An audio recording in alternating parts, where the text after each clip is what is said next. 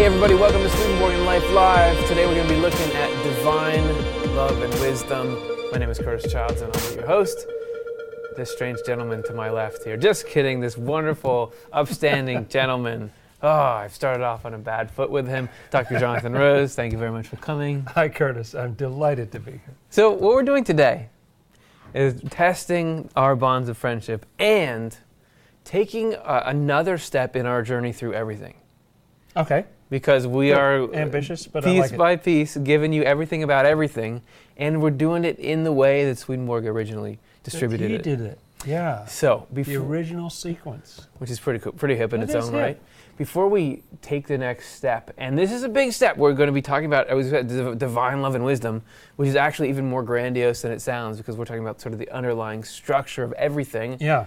Let's get ourselves warmed up. Let's go from our regular world driven, uh, too busy mindset into a time when we're thinking about spiritual things so we can get our sort of minds and uh, vocal cords right. We start that, oops, I forgot, by liking and subscribing. That's the first step. Well, I mean, you guys should do it, and you should click the bell here. That really helps this show continue to be as strange as it is. Now, let's get in there. Let's do our icebreaker and set the tone.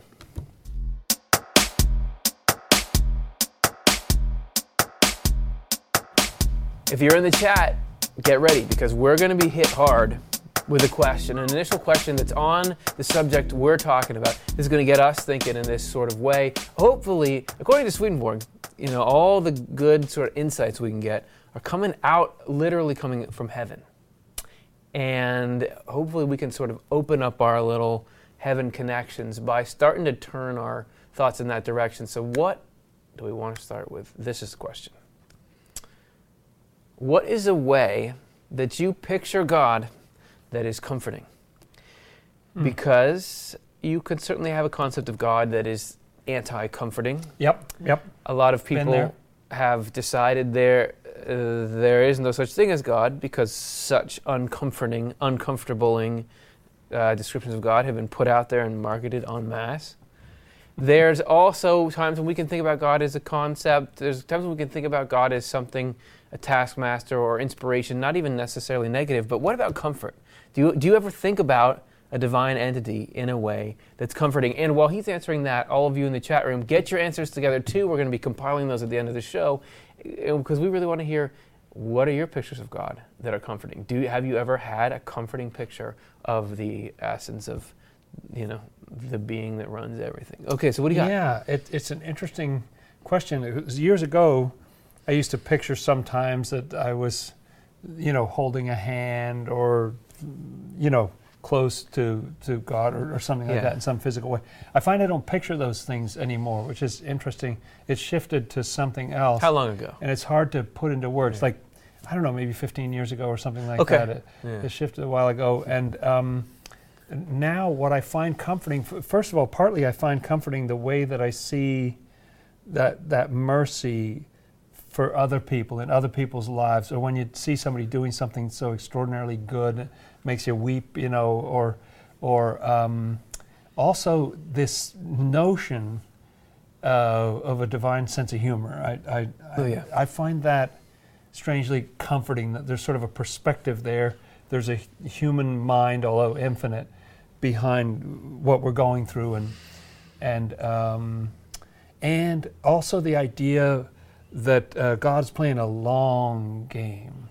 Yeah. I like that. Like it, you can you can have, you know, a bad quarter or three quarters or something, like the Super Bowl or something. But but you know, Oh. eventually, you know, there, there's a long game that, that God is playing, and it's it's not it's never over, and I, I find that comforting. I, it's not exactly a picture, but it's a, a sense of that who that person is, what Yeah. that personality kind is. of a patient God. I would say, and this is, I think, very apropos for doing a show about divine love and wisdom. The book, picturing God as a person, to me, is immensely comforting, and portrayals of God Yeah. as a person. Right I'm thinking about not even necessarily famous paintings of Jesus Christ, but there have been recent pop movies that depict God. Thinking about uh, you know times when you see an actor, but they're playing God and they're a, a kind God. to, that to me just really hits like, oh no, that's that's something. And there's a, there's a game that I've played at times in my life where the radio is on, and whatever song comes on, because I'm Mm. already loaded up with this idea of correspondences, and that you could be saying one thing like is in the text of the Bible, but yet it means something much more intimate and immediate and, and smart and, and with it. So I picture whatever song's coming on that is God singing that song, and somehow I just hold it loosely like those lyrics mean something really amazing if you know the correspondences.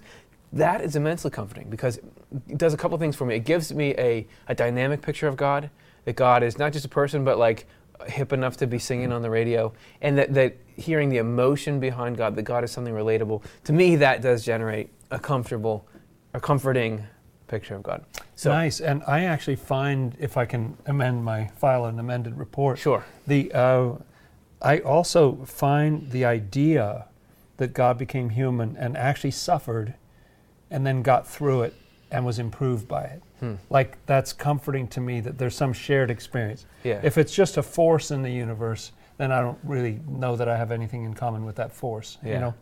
But if it's somebody who's actually been through stuff and it was difficult, but they had a goal and they persevered, you know, yeah. uh, I find that comforting. So there we go. That's us. What about you? We'd, I'm really actually excited to hear this one. What What's a comforting idea of God? And this is the kind of thing that can be very very contagious. If you if you take the time to fill out your answer there, or in the comments if you're watching mm-hmm. after the show, please do so because I bet you're going to inspire somebody and they're going to take that picture with them. And it's going to comfort them as we go through life, and that's a part of what the whole thing is about. So. Great question to think about. Oh, yeah, awesome. And with all that said, now let's move into our discussion of divine love and wisdom.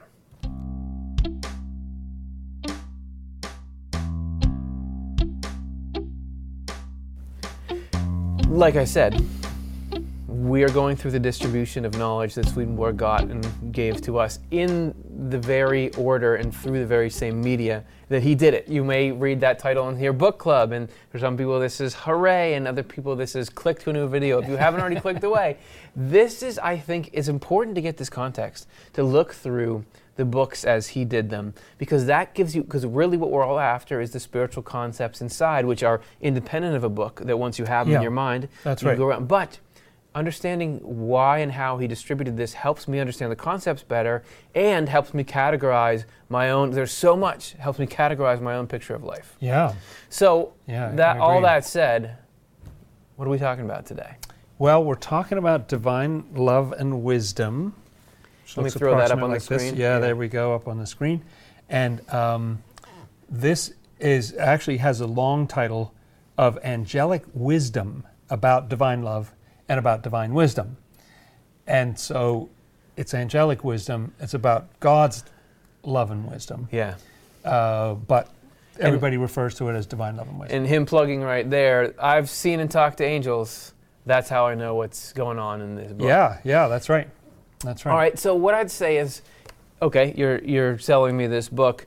First of all, it's we're not selling it though because it's free to download. Go to Swedenborg.com and just click download. You have a free PDF of it anytime right. you want. Um, but still, with you, you know, selling, you're at my doorstep selling it to me. What's you want me to have this book? What's the book? Let's let's play our first game, which is what's the headline. If you Mm. had to give a thesis or a condensed statement of value from this thing, what is it? Well, in my best kind of headline style I can think of, I would say scientist discovers what lies behind everything. Now, that doesn't tell you what No. it is, I'll take it. but that is what the book is about. you Yeah. know. Well, so funny story.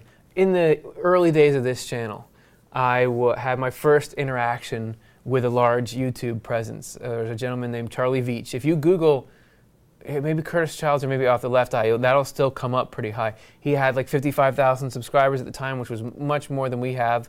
Um, and he wanted to do an interview with me because he had you know, seen some of the Swedenborg stuff, was interested in the Swedenborg's message. And I remember at one point he said, let's say we're, we're a couple thousand years down the road and scientists have really discovered what the universe is actually all about. What are we going to be talking about? And I was able to say, love and wisdom. That when you get down to the core of it, you're actually talking about the same kind of things you can you can describe as being in, in our psychology actually underlie everything. And that's part of the headline. Divine love and wisdom are the bedrock of, of everything. Yeah, and some people think that, well, what underlies everything is love. And Swedenborg's saying, true, but you know, there's more to it. It's love and wisdom. th- These two parts. All you need is love and wisdom. Yeah. So la- now let's talk about that's what it's that's what its condensed headline is. Headline. What's in it? What do we find inside the book if we actually take the time to crack it open or scroll it open or something like that? Well, it's uh, it's another. You know, Swedenborg was sort of Light reading. slimming as he went. Yeah. I don't know if any of you saw the show about Secrets of Heaven with the 15 volumes all the way across the bottom of the screen. And so we, we, we're, we've been slimming here, Yeah. you know. And uh, Divine Love and Wisdom is unusual in Swedenborg's works that it comes in kind of five even parts it's divided into. That And he that he de- demarcates. He actually says part one, That's part two. his demarcations. That's right. And there are five kind of distinct topics that he deals with, but they're all interrelated. And sometimes in other works, he will refer you just to that part. Those parts are then subdivided into little bite-sized chapters. Yeah. They'll give you a lot to think about. You can't just sort of whip through them, but the, but Yeah. you know, page and a half, two pages of a little chapter within these parts. It's not a whip through kind of book. It is not. It Okay, is what, not. what are those deep. parts? The five parts are the Lord's love and wisdom is part one. Part two is the spiritual sun, S U N, Yeah. which is a really, really cool. I don't know. It's like part of my favorite part of the book. I think Okay. about the idea that okay, we've got a physical sun up in the sky, but in the spiritual world, there's a sun that's even more alive and, and powerful, Right. and lies behind all the creation. Number three is just the idea of levels, and not only levels in the physical world, but levels in the spiritual world. yes. And the whole thing is multi-leveled, Mhm. and so it's really like sort of the nature of reality type of book. And he's giving you the nature. Like here's the basics of reality, but basics you didn't know were the basics. Things you didn't know Right. you didn't know. Like levels Right. and the spiritual sun. I never thought to ask about those in the first yeah, place. right. I, I didn't walk around thinking about, hmm, I wonder if there's a sun in the other world and what that looks like. But these next two, and then the next two are the creation of the universe.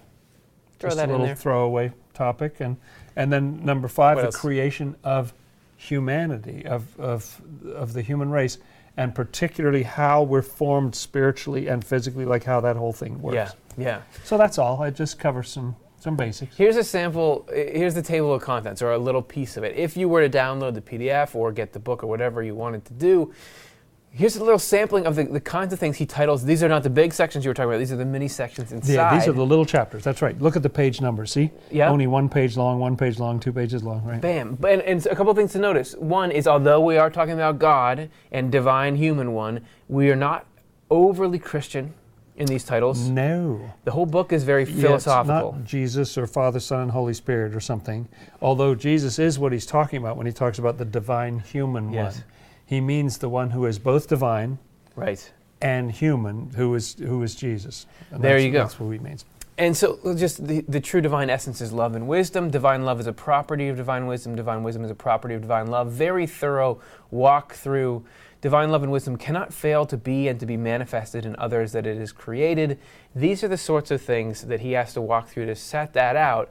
Um, I want to talk about the number six there. In the Mm. divine human one, infinite things are distinguishably one. Is that just wordplay? What was he? What's he going on? With? I, I, I love this because he's it's characteristic of the work that he's going deep into things that almost transcend the ability of language to communicate. yeah. because what I gather he means, the way it sort of gets translated into my down translated into my head, is that uh, God is not just like a big blob of godness. Yeah. You know, Here's a scoop of it for one you. blob of Yeah. yeah. and it's just like a giant jellyfish or something. It's all the same. It would be cool. He says that no, God has an infinite number of infinite things within God, and you can actually usefully talk about the divine mercy as being quite separate from something intense. He talks about sometimes like the divine nemesis or something, Mm. you know, or or talking about love as opposed to truth in God.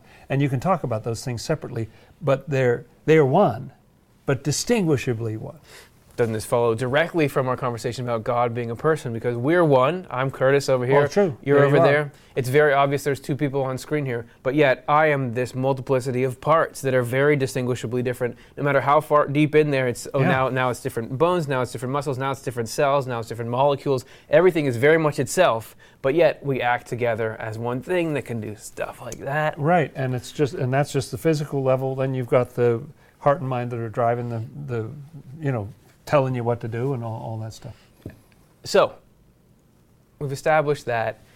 Why would Swedenborg put out a book like this? And, and maybe for context on that, when? We want to play our game. Why and when? How does this fit into Swedenborg's quest to, he was having hmm. access to all this incredible knowledge. He felt like it was his life's work to get it out into the world.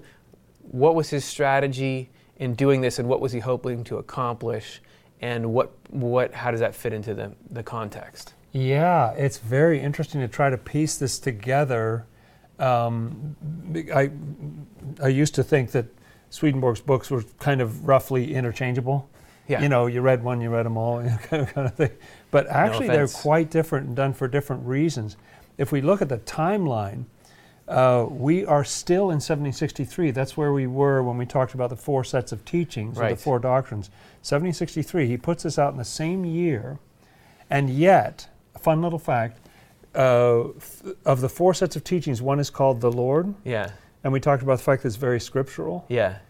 Do you know how much more the Lord quotes scripture than Divine Love and Wisdom published in the same year? And they're both about God? How much, Jonathan Rose? 45 times as much. It's like insanity how much scripture Yeah. quoting there is in the one work. And Yeah. Divine Love and Wisdom has hardly any scripture, as we saw in those chapter titles. Not a lot of talk about Father, Son, Holy Spirit, sort of Christian or biblical Yeah. language in there. He's really going after a philosophically minded audience, trying to hit a different part of his potential readership. audience. Uh, I when, agree. Yeah. when I was uh, going to college, there was a guy that I knew who was a philosophy major, and I was on my own little Johnny Appleseed spree of giving out these books, and I gave Divine Love and Wisdom to him, and he was very polite about it. I don't think it really rocked his world or anything, but this that I knew, like this is the, maybe the one that he's going to be able to interface with, because if you if you're not uh, into Christianity or spiritual experiences. And you open up a different book, you might not hit it, but this has a different, it's talking to you in a different way. That's right. And you can even see by going back through the letters that he sent out as cover letters with the books and how they were distributed. He sent these to different people than he sent the four sets of teachings that we talked about last time. Yeah. So he, he really was trying to, he'll have cross references in the book that send you to his other books. He's not trying to hide the fact that he was also the author of Heaven and Hell Yeah. or, or, you know, something else, Book on the Last Judgment. But uh, they're different, I see them as like different gateways. And this, there, some people, this is their f- absolute favorite book of Swedenborg's because it is so philosophical and it's so cool. It's talking Yeah. about creation and, and, and the human form, your heart and lungs, and why we are the way we are and all that. As one last summarizing experience, let's do our game first and last, where we just Oh. crack open the beginning of the book and the end. Okay. How do you, in a work like this that covers what it covers, how do you start it? And I'm glad we're doing this today because I think we would agree this is his best start of any of his books. I, I think it is his I mean- ultimate launch. You be see, the judge. see what you think I of mean, this. we This- don't want to hype it up. th- Ah, this it's is- this horrible. is- we don't like it at all. This is very, very cool beginning here. I'll just, I'll just read you uh, the paragraph that he starts with here. Love is our life. For most people, the existence of love is a given, like everybody knows about love. But the nature of love is a mystery. As for the existence of love, this we know from everyday language. We say that someone loves us, that monarchs love their subjects, and that subjects love their monarch. We say that a husband loves his wife, and that a mother loves her children, and vice versa. We say that people love their country, their fellow citizens, their neighbor. We use the same language about impersonal objects, saying that someone loves this or that thing, you know, your Yeah. favorite kind of ketchup, and so on. Even though the word love is so commonly on our tongues, still hardly anyone knows what love is. What is love? And that is an introduction that's going That's after cool. somebody almost in the style of a comedian. Like, hey, you know how we all talk about love and what what is it? It's not at all. You could start a book and say, um, angels told me what love is. Or you could say, Right. as we know, Jesus said this, but this is a different Right. approach. And this is No, it's trying to engage the mind, isn't it, and get you thinking. And to show some of the scope of this, this is how he ends it. And this is a section about, it's entitled The Nature of Our First Stage After Conception. So he is talking about, in this Whoa, last sentence, You're really talking about the beginning, like conception, right? this is, we believe, describing the spiritual counterpart to an embryo. That he's saying, as we just are beginning life physically, this is what's going on on the spiritual side of things. And he says, further, since love and wisdom are the essential person, love and wisdom being the Lord in essence, and since this primal stage of ours is a vessel, it follows that there is in this primal stage a constant striving toward the human form, of the form that it gradually takes on. Whoa. So it's like you have a certain form that's going to be receptive of this divine love and wisdom. Yeah. Uh, but it's a long game, as I was saying before. Right? You, you, you will grow into that more and more over time. That's very cool. Okay. And again, deep stuff. I, I, I don't hang around just thinking about, well, sure, there's the embryo, but what lies behind that? what does that look like? You know, it's, it's deep. Asking the que- or answering the questions nobody asked. That's what we're gonna do. it. So That's let's, your headline. Let's That's get it. headline. Let's get into it now. We're gonna go in our three bite section. Give you a couple things to chew on Mm. this week that have to do with the mysteries of the universe.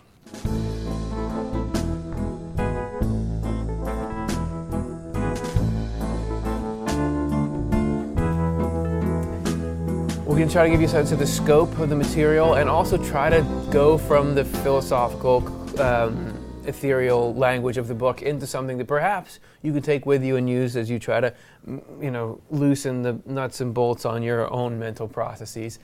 This is starting out talking about the nature of reality and also of love and wisdom and how Okay. they fit together. Just a small beginning. Small. This is from 14. In the divine human one, reality and its manifestation are both distinguishable and united. Whoa, we are not in Kansas anymore. Close the book. Um, okay. Wherever there is reality, there is its manifestation. The one does not occur without the other. Let's try to give some examples of this. I, would, it, would it be accurate to say, if you're talking about the reality and its manifestation, let's say that your, the reality is art and the manifestation is a particular painting? Aha. Or let's say like Picasso's art and Right. Starry Night, uh, did he do Starry Night, is one particular manifestation. Or was that Van Gogh's Van Starry Gogh, Night? It's all the same. so my point is, you can have a thing that's an example of this underlying. This was the best album that Group X put out because Group X is the underlying tr- thing, right? Right, and it's a good example because we can talk about art in the abstract, but you've only ever experienced art in the form of some manifestation of it. Yes, sir, that's right. It's inseparable. But you know that there's more to art than the sum total of all the things that have been produced. Right, It's not right. like now there's. and there's other things that could come along that you say that's art Yeah. or that's not art. That's right. That's right. Well, I know there's a raging debate about that. In fact, reality exists through its manifestation and not apart from it. Our rational capacity grasps this when we ponder whether there can be any reality that does not manifest itself, yeah, how could it be real if it took no form, whatever? and whether there can be any, ma- any manifestation except from some reality. This is a classic Swedenborg. Yeah, that's right. He's got to make sure he balances both sides of the equation. But isn't it true that you couldn't talk about you could talk about water, but there's no such thing as water without oh, it's a puddle, it's a raindrop, it's a river. The water's in some form, which is Right. which is sort of like the And manifestation. without a, a puddle with no water is really not much of a puddle. no offense. Since each occurs with the other and not apart from it, it follows that they are one entity, but distinguishably one. There it is. just like you were talking about. They are distinguishably one like love and wisdom. Hmm. So here we. Funny go. he would pick that example. now we're starting to connect these, these smaller examples to the big one. Further, love is reality, and wisdom is its manifestation. What a great little Here's a definition. quote, right? Mm-hmm. So hmm. somehow these things that we think of as wanting things and knowing things, actually love is the underlying reality of life. W- love is art, wisdom is the painting. Love occurs only in wisdom and wisdom only from love. So love becomes manifest when it is in wisdom. And this stuff just gets me thinking on a different kind of level. Yeah. It's almost like you can feel it in your head, sort of changing your state. and thinking about the way that love always manifests. People talk a lot about love, but the idea that it always manifests in a wisdom, Yeah. you know, and and that what wisdom embodies, what really lies at the heart of it, is love. That's what it's doing. Yeah. It's just sort of the methodology or the, you know, Yeah. it, it, it's the um, technology of love or something. As expansive as that is, that's not nearly the whole book. So let's go on to the next Mm. concept. Well, another topic that was a raging debate at his time was the purpose of creation. Right.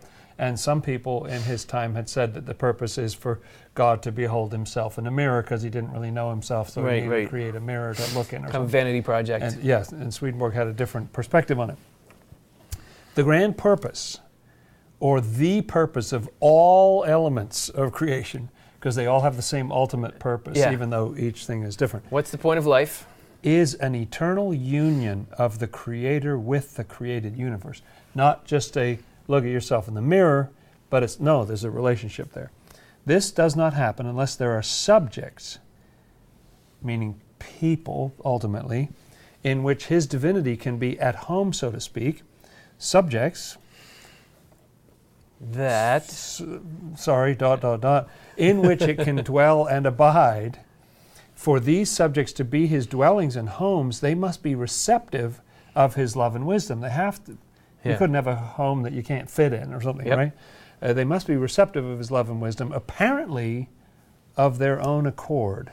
that's a whole can can of Swedenborgian worms. Isn't there. it? It's this crucial concept Ripe, juicy Swedenborgian that that is essential to our regeneration, to our union with God, yet is really counterintuitive and murky to, to work through. But he's saying this is this is the crux of the whole thing. Yeah, uh, so God is really in charge, but it's very important for us to seem to be the active party in all this Yeah. so that we can be receptive and so that you set up this reciprocal relationship.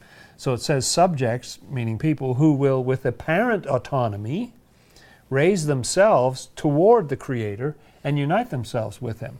In the absence of this reciprocity, there's no union. It makes sense. And looking in a mirror Yeah. is not, it gets old. Yep.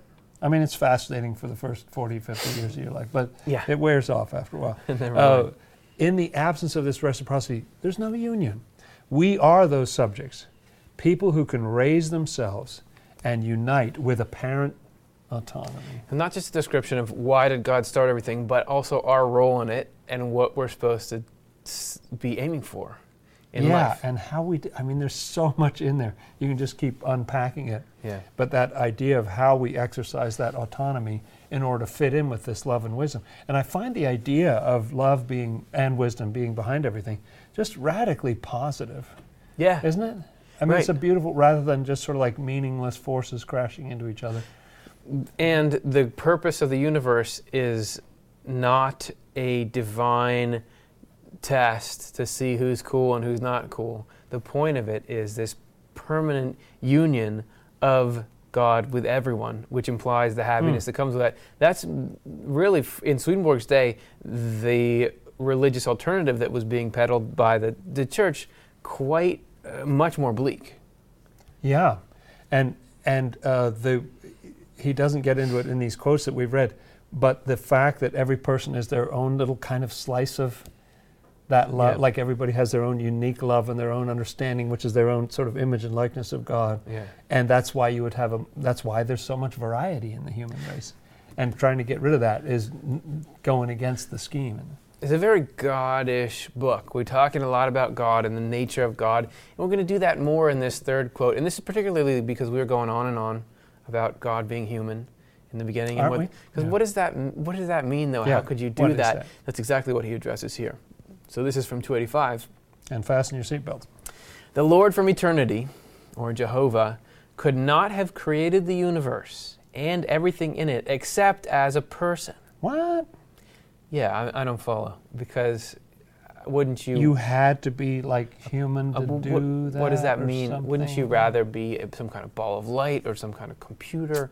What- what does that mean? Yeah, If some people- energy or something. And and doesn't that and Swedenborg is right here anticipating the reaction to that Yes, he is. concept. Because he immediately starts dealing with that. If people have an earthly physical concept of the divine human one, they are utterly incapable of understanding how a human God could create the universe and everything in it. They think if you're really just thinking like five or six feet tall and weighs, you know, Yeah. 130 to 180 pounds or whatever, you know, like Le- he's, yeah.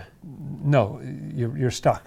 It lends itself to some absurdities. They think to themselves, how can a human God wander wander from place to place through the universe creating things? Uh, create. Okay, yeah, like here's create, here's yeah, okay, Jupiter, or here that. was Jupiter, now I got it. Oh, I got to get all the way over there to Andromeda, or This is a lot of work. It's more work than I realized. or how can God speak the word from one place a little biblical allusion snuck in there. Yeah. and things be created as soon as the word is spoken? Yeah, 'Cause if- like boom, let there be life. Boom, You know, like that. That was it. If you have God in one place as a person saying, "Let there be light," and then light appears somewhere, what was the matrix by which that command moved to that space, and who was carrying out the orders to assemble? Was it that there's God as a human, but then he has invisible tendrils over here? It does seem to have hmm. some problems, and I'm, you get stuck. Yeah, you get you get into a. unfortunately You we're paint not. yourself into an intellectual corner. Yeah, who know, I don't think we're totally going to get out of that corner here because I think the quote's going to cut off before then. But you can all Okay, continue. Yeah. So things like this come to mind when people say that God is a person. If people are thinking about the divine human one the same way they do about earthly people. And when their thought about God is based on nature and its attributes, specifically time and space. yeah, so that running around here create this, run around there create. Yeah. Yeah, that's a time and space kind of concept. On the other hand, if their thought about God is not based on earthly people, not based on nature and its space and time, they grasp clearly that the universe could not have been created unless God were a person. That is, yeah, A huge reversal there. yeah, definitely. I mean, it's just interesting, and you, you just have to read the book, I guess. That yeah, well, and he he gives you a little exercise here.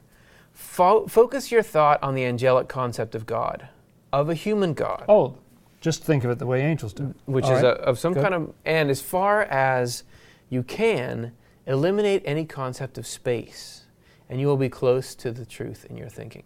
Yeah, if you start getting wrapped up in the endless vastness of all Yeah. the light years of space or something, and then you're trying to, you know, rise above that and think about this purpose, how love and wisdom are coming together to Yeah. form a whole world in which there can be these beings who can love you in return with Yeah. their own apparent autonomy, and, and boom, yeah.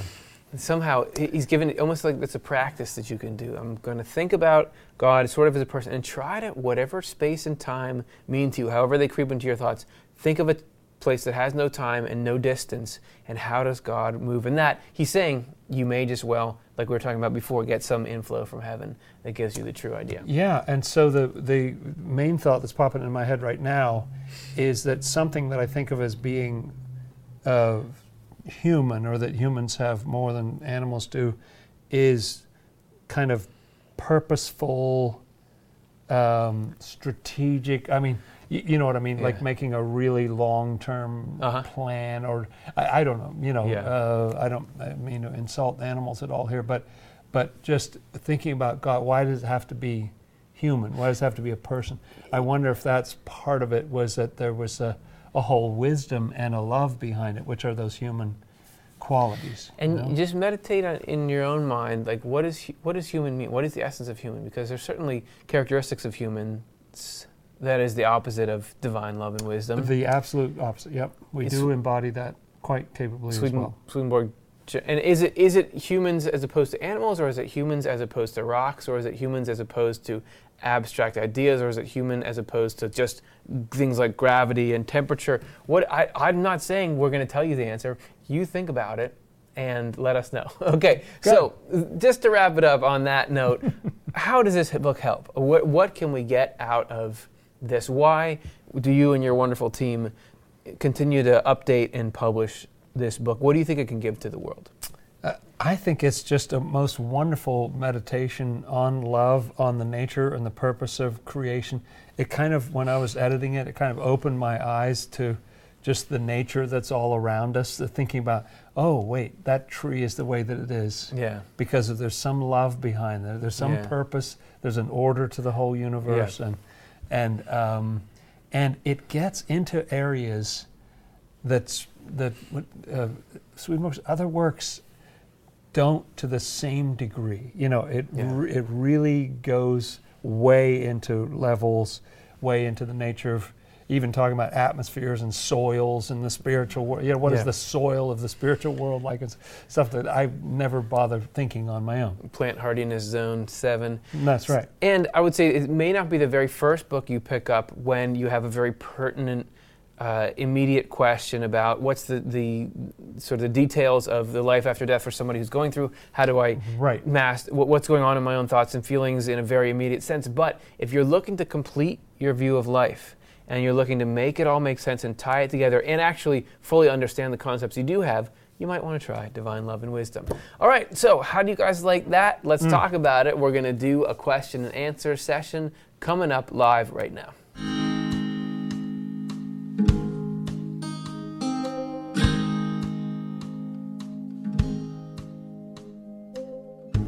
If you're in the chat room right now, please write your question. We're going to be answering them to the best of our ability. If you're watching the show afterwards, go ahead and write your questions in the comments. Anyway, we'll have one of our awesome moderators get to it.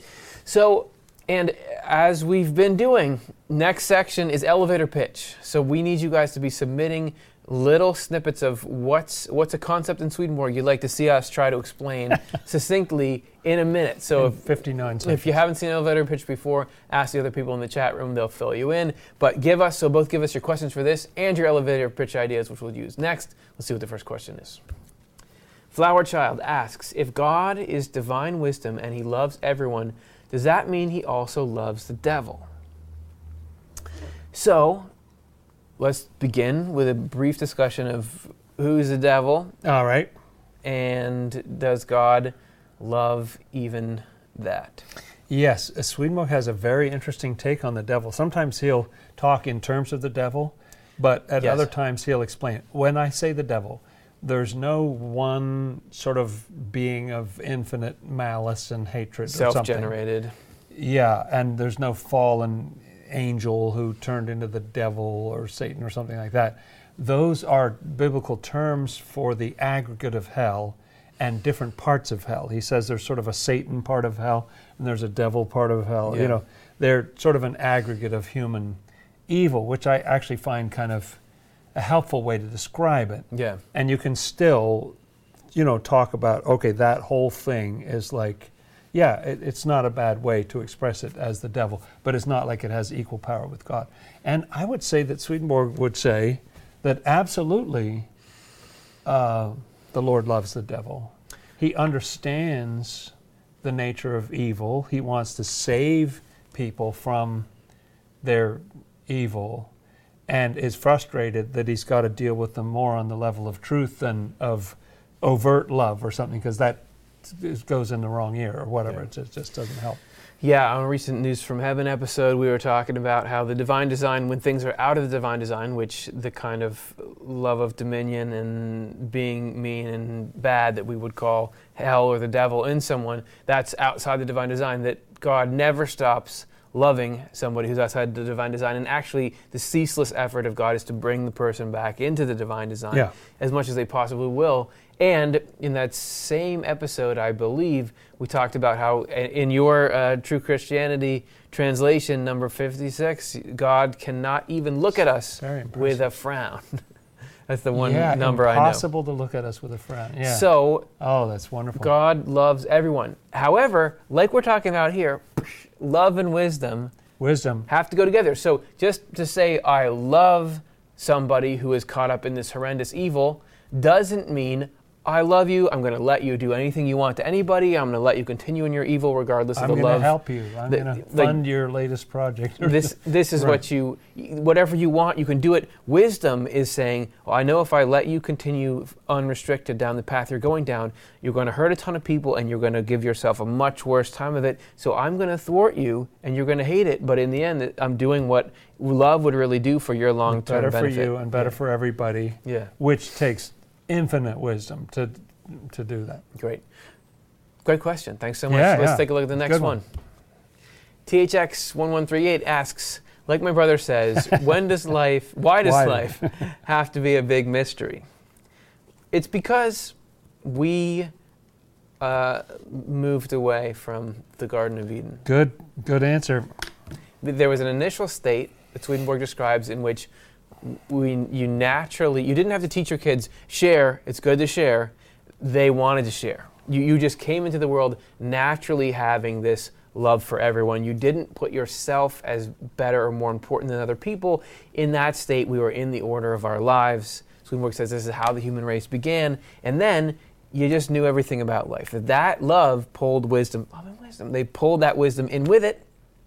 And as such, uh, life wasn't a big mystery. Angels could talk to you, God could talk to you. You had it all figured out, but not the case anymore. Yeah, that, that's a very, very good answer. And it makes me think of that scripture because I think it's foretold in the Bible, and Swedenborg certainly talks about it, that there will be a good time coming ahead for the human race New church. where we get back into this kind of situation. And you see this in the Old Testament prophets, where doesn't it say something like, uh, no one will teach anybody, no one will say to anybody any longer, know the Lord, for they will all know me, from the least to the greatest of them. Yeah. And um, so I love that idea that the day will come again when we know. We, we just got pretty ignorant about spiritual stuff because we got terribly, terribly interested in our running shoes and very sort of, you know, and- and how to, you know, invest finances and, and not saying any of that stuff is bad, but it just preoccupied us so that we got very worldly, materialistic,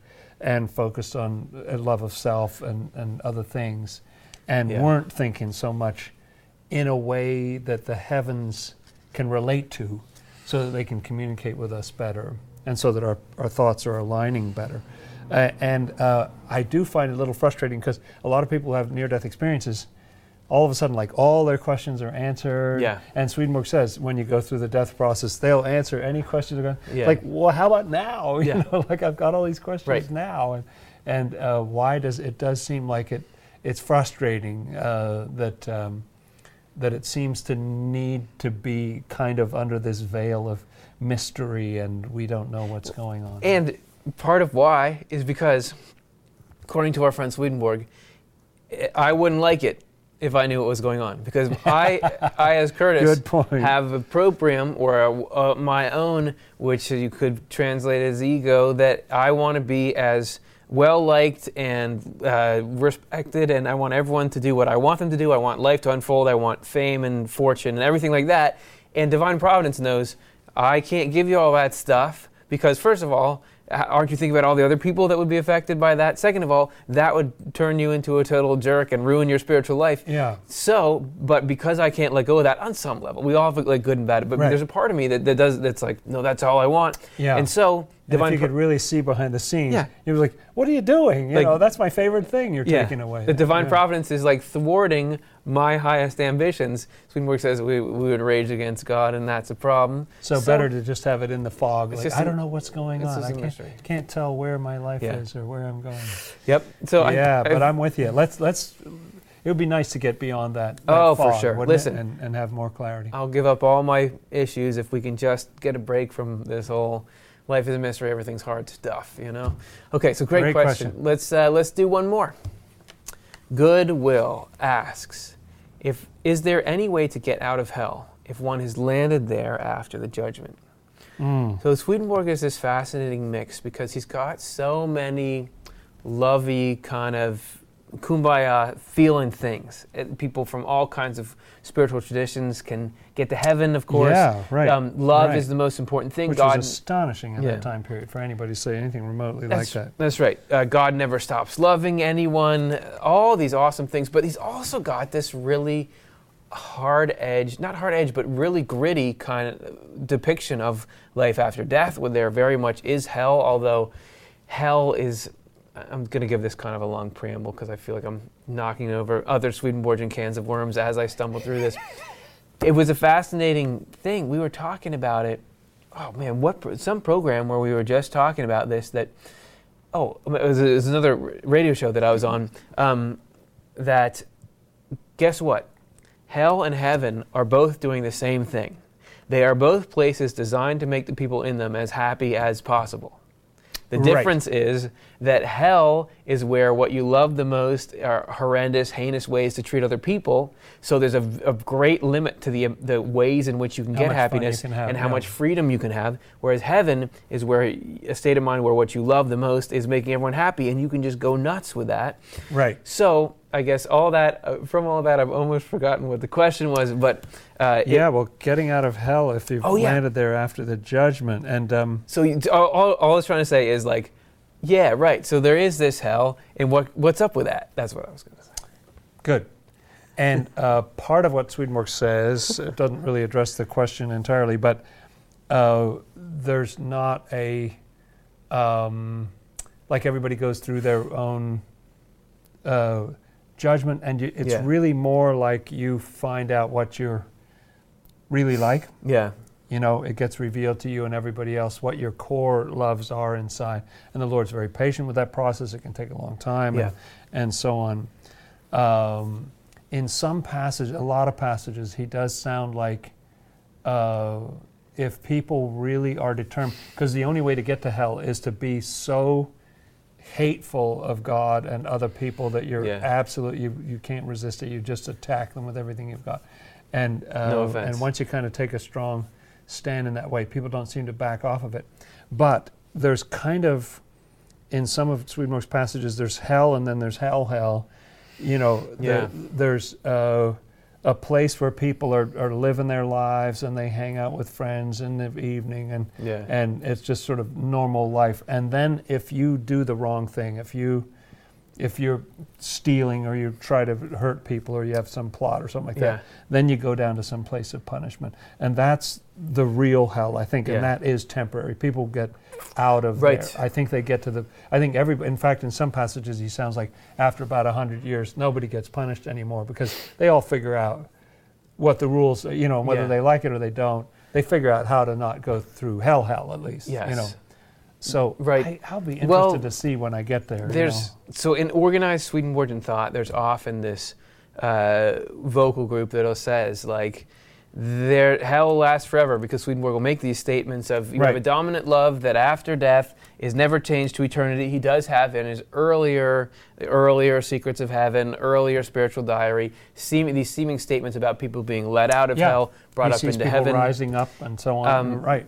And s- And it's hard to know how to reconcile those. Hard to know Yeah. how to reconcile. I'm think, and I think we've had this discussion before. I think it was in a panel show where I was saying that I am heretical on this because I, forever, and this is what I, I think of. I think of the, the earth as a correspondence, in that there is nothing in the earth that's not eventually recycled. So you think about even the sea creatures that died 415 million years ago and got solidified and became down in the muck and became fossils, went down into under the earth's plates. I don't know how this stuff works. but then later they boom, pop up and they're in Arizona in some bluff and they're up there and they get eroded by the wind. Everything gets recycled. Even Swedenborg, and you might want to get the kids far away from the TV for this one. Swedenborg talks about poop like hell is like excrement. What happens with excrement? Yeah. It doesn't stay excrement. Even he says Yeah. it So- smells nice in the fall and stuff like that. And yeah, yeah, and y- you know, talking about the the veil that there was the the holy of holies in the tabernacle, and that at some point they're going to remove the veil between the second and the third layer, or something. You told me about that, the Yeah. sort of thing. And, and I love George Dole's point that he says nobody's been in hell forever yet. I, so I'm just saying, I'm just saying, if the purpose of creation, like we were just saying, is an eternal union of the Creator with the human race, is Right. God going to take an L on that, or is he going to accept a C plus, or is he going to find a way? I don't know. Swedenborg didn't come out and champion it, but if you just think about it, something's got to be up. And I love the fact that a lot of people who look at this are thinking mainly about that divine love Yeah. and the constant effort, which I, I know from what Swedenborg says is Yeah. unceasing Yeah. to rescue everybody from the evil to the greatest extent possible. Yeah. So who knows what's possible? I mean, we haven't been there yet. As No, we race. haven't. It really is true. And no matter where you are, God is constantly trying to make you in every moment as happy as you can possibly be. So that'll be there. Great question. Okay, Yeah. we're a little over time, but that's going to be no problem. We'll make it up here. We'll do Yeah. our elevator pitch in We'll- we'll 20 just seconds. 30 seconds. Yeah, 20 seconds. Okay. All right, let's go on to the elevator pitch. Submit if you haven't already. If we don't already have our ones. Okay, we'll see you.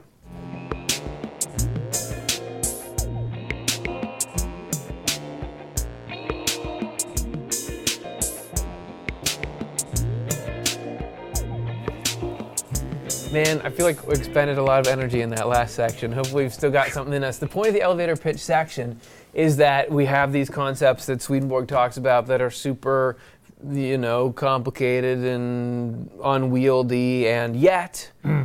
if it's really something that's true, you should be able to describe it succinctly without resorting to just pure jargon and fluffy clouds of ver- verbiage clouds, verbiage clouds, something like that. Um, I love just being able to throw out terms I don't know, and I know that you know them, so you'll you'll correct me if need be. So. That said, also, there are times when you have to try to describe these concepts to human beings. and You don't have the luxury of an hour long video with a fairly interested audience anyway. So, what, how can we practice this? And you guys can, and, and the real point of it is to watch us squirm and fail. That's so, it. Here we go. This, what we're going to do is, starting off, we're going to have this, what we call elevator pitch. And how it's going to work is we'll begin with Dr. Jonathan Rose, and we'll imagine he and I just stepped on an elevator, and we have one minute till it gets to the top. I ask him a question, which will be about a subject with you guys are submitting it right now. We don't know what it's going to be. He will have to improvise and try to describe what that is and why it's important in one minute. Are you ready? And and silence is also an option, I assume. just, just stay silent Just- the whole time. just weeping. Yeah, that's right. Up the 44 levels Yep. of the and we'll, elevator. we'll see what, what happens this time. Okay, so our topic for Jonathan's is how does the more extreme aspects of mysticism tie into Swedenborg's concept of what we in the West think of as modern Christianity? Mm. How does the more extreme aspects of mysticism tie into Swedenborg's concept? All right, so you'll have to define for yourself what these extreme aspects of mysticism are. Yeah, I guess it would be right. Swedenborg's journeys through the spiritual world and all that. How is he the bridge from that? Let's okay. I've just stepped in. Let's. Uh, I'm. I'm going to ask you this. I'm asking you this question, and we'll have 60 seconds. Here we go. So some people make this sort of false dichotomy between the idea that oh there's sort of like woo woo new age stuff or something and then there's the Bible and there's sort of straight up Christianity. Swedenborg is an interesting figure. I don't know if you've heard of him. He bridges between these two points by saying, wait a minute, the Bible is a very mystical document when you look at it. It has a lot of spiritual experiences in it. In some places, he even says it is the book of spiritual experiences. It's John's experience on the Isle of Patmos and so on. And so, what he tries to do is to get that spiritual aspect back into the Christian conversation. Christianity's become a lot about politics and, you know, gerrymandering and what, whatever. It's like, okay, let's not leave out that life after death piece and the mystical piece, because there's something in everyone's soul that calls to them to say, hey, there's something more than this. And what is that something? And Swedenborg has the answer. Very nice. Oh, you, you have this emotional ending to it. Really, that's why we've had so much trouble getting him going on YouTube, is because he is this connection between extreme mysticism, traveling off, seeing the spirits of other planets, hmm. and going through hell and heaven, and yet we're saying with Divine Love and Wisdom book, this is not very Christian compared to his other stuff because he'll hit you hard with tons of biblical references, Jesus Christ, all that. But yet to him, they make this seamless whole, and you did a great job Mm, thank you. explaining that there. I'm, I don't even want to get off great. the elevator. deep- Let's go to another floor, and we'll keep talking about it. Yeah, this. great. Okay, so that we that's how the game is played. We've got one more, which is going to be me trying to describe This will be much more relaxing. to, to Dr. Jonathan Rose. Okay, and what am I going to be telling him? I would love to hear Swedenborg's take on gardening. ah, Great. Okay, here we go. Are you a gardener? Wait, don't answer that because you actually are. Did you know that heaven is called the garden of God? Hmm. That actually the act of sowing seed, tilling, organizing a piece of land hmm. directly mirrors and actually corresponds with the process of you and I sorting out our minds, prioritizing the good and true things that will actually lead to useful herbs and food and the things that make our spirit sing, removing the things that would clutter and cloud up and strangle the life out of us. The, the very act of gardening not only is a metaphor for that, but actually there are good spirits that can live inside the affection for gardening. So when you see a garden, you might just get a satisfaction of some order and symmetry. Your angels with you are seeing a representation of the wisdom of heaven. And uh, it's not a very expensive hobby, so you might want to try it. I could have done. I could have got another second or two. Very before that. good. There, Yeah, that's nice. So Swedenborg obviously like had his own garden and everything. Was very into them. He was very into it. Yeah, people talk about going over to his house and finding him in his garden. He's putzing around out there, and he loved to collect exotic plants. And so many of his ornaments in his first editions are sort of have a gardening theme, the cornucopia, or the, you know, uh, and digging away and so on. He has some motto on his works: is "With care and work." That's how you make your, you know, that's Yeah. how you, like you care about it, and then you work at it, and, and then you hope that that uh, God brings the increase, kind of thing. So Yeah, man. that was that was inspiring. I Oh, thanks, I man. I have a- handled that. uh, so You're like- good on an elevator. Oh come on. Um, I have like a it's kind of the right setting for you. in our like in my like show ideas thing. I have one that, thing that's entitled "The Garden of God" because I thought that was such a cool quote oh, by by Swedenborg. Um, so those hey, those are two great elevator pitches. And, and not not ones that I would have seen coming from people. no, but, the, but you guys, that hey, was that was very good. You never let Well us done, down. everybody. All right, so hey, let's not let you down because we promised that we would put your answers to our yeah, icebreaker question. now let's hear some real wisdom and love. Let's get to it. So this is what you had to say about the comforting God.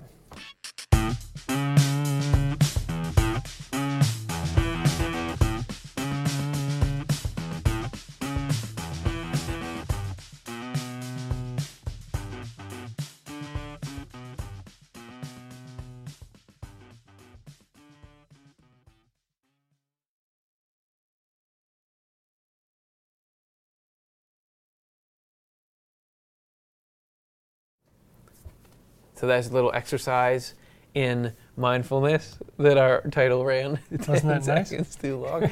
Did you find yourself in stillness, or were you Yeah. hoping we would get on with that? I was actually reflecting on. I'm very eager to hear what people have to say okay. about how they find God comforting. Like what, what is it? How how do Yeah. they experience that? It, it- one of the great things about this show is being able to hear people Yeah. live. You know, when in the past did you get that? Like get real time feedback from people on what how they see God and some of these most important questions. you know? Let's uh, let's do that very thing this very second. Okay.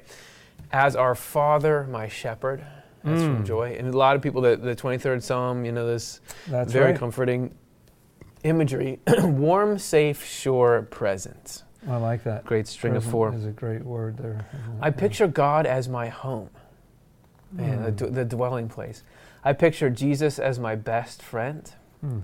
God as a feeling, a feeling of freedom, flight.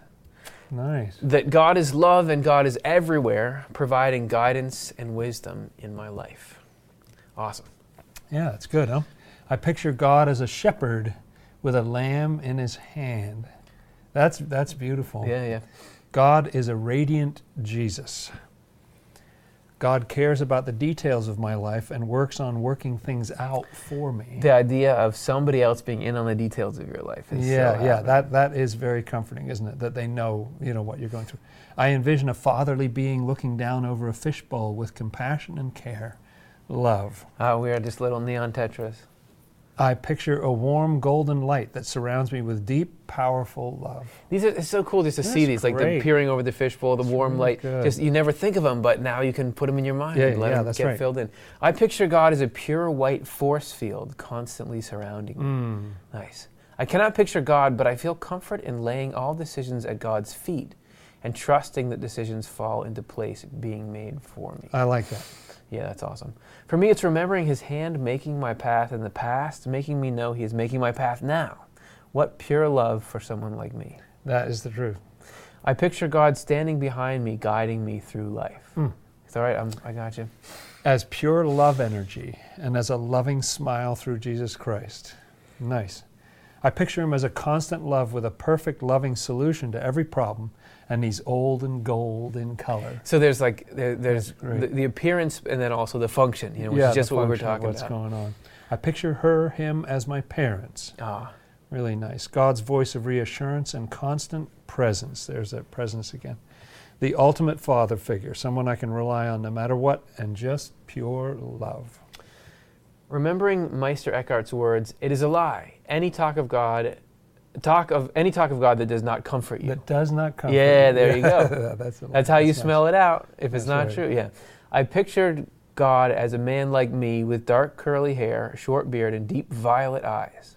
He has a quick smile, sharp sense of fun, and a loving, compassionate, forgiving heart. Ooh, But I there you've like got, like- word fun in there. Yeah, that, well, good. it's like I've got a very specific picture, and that's, I'm developing a relationship with this picture. That's right. I envision myself being held in giant hands. Mm. He's got the whole world in there. So those are very precious, Nice. precious things that people are like sharing, that. and very much appreciate it because now we can take them. Everybody can take those. And if you're watching this afterwards, share yours in the comments because if God is the, the sometimes called the Comforter, and if that if the point of creation is this dwelling together, Mm. and the and the comfort aspect, the allowing us, us to let go of our tight grip on worry in life, enables that connection. Like Swedenborg says, Yeah. it's very important for us to develop this kind of trust in a comforting God. Th- those thoughts, mental, Im- they took a variety of forms, didn't they? Thoughts, Yeah, mental images, or you know, s- situations, or or truths uh, of various kinds, um, are immensely important Yeah. at helping us connect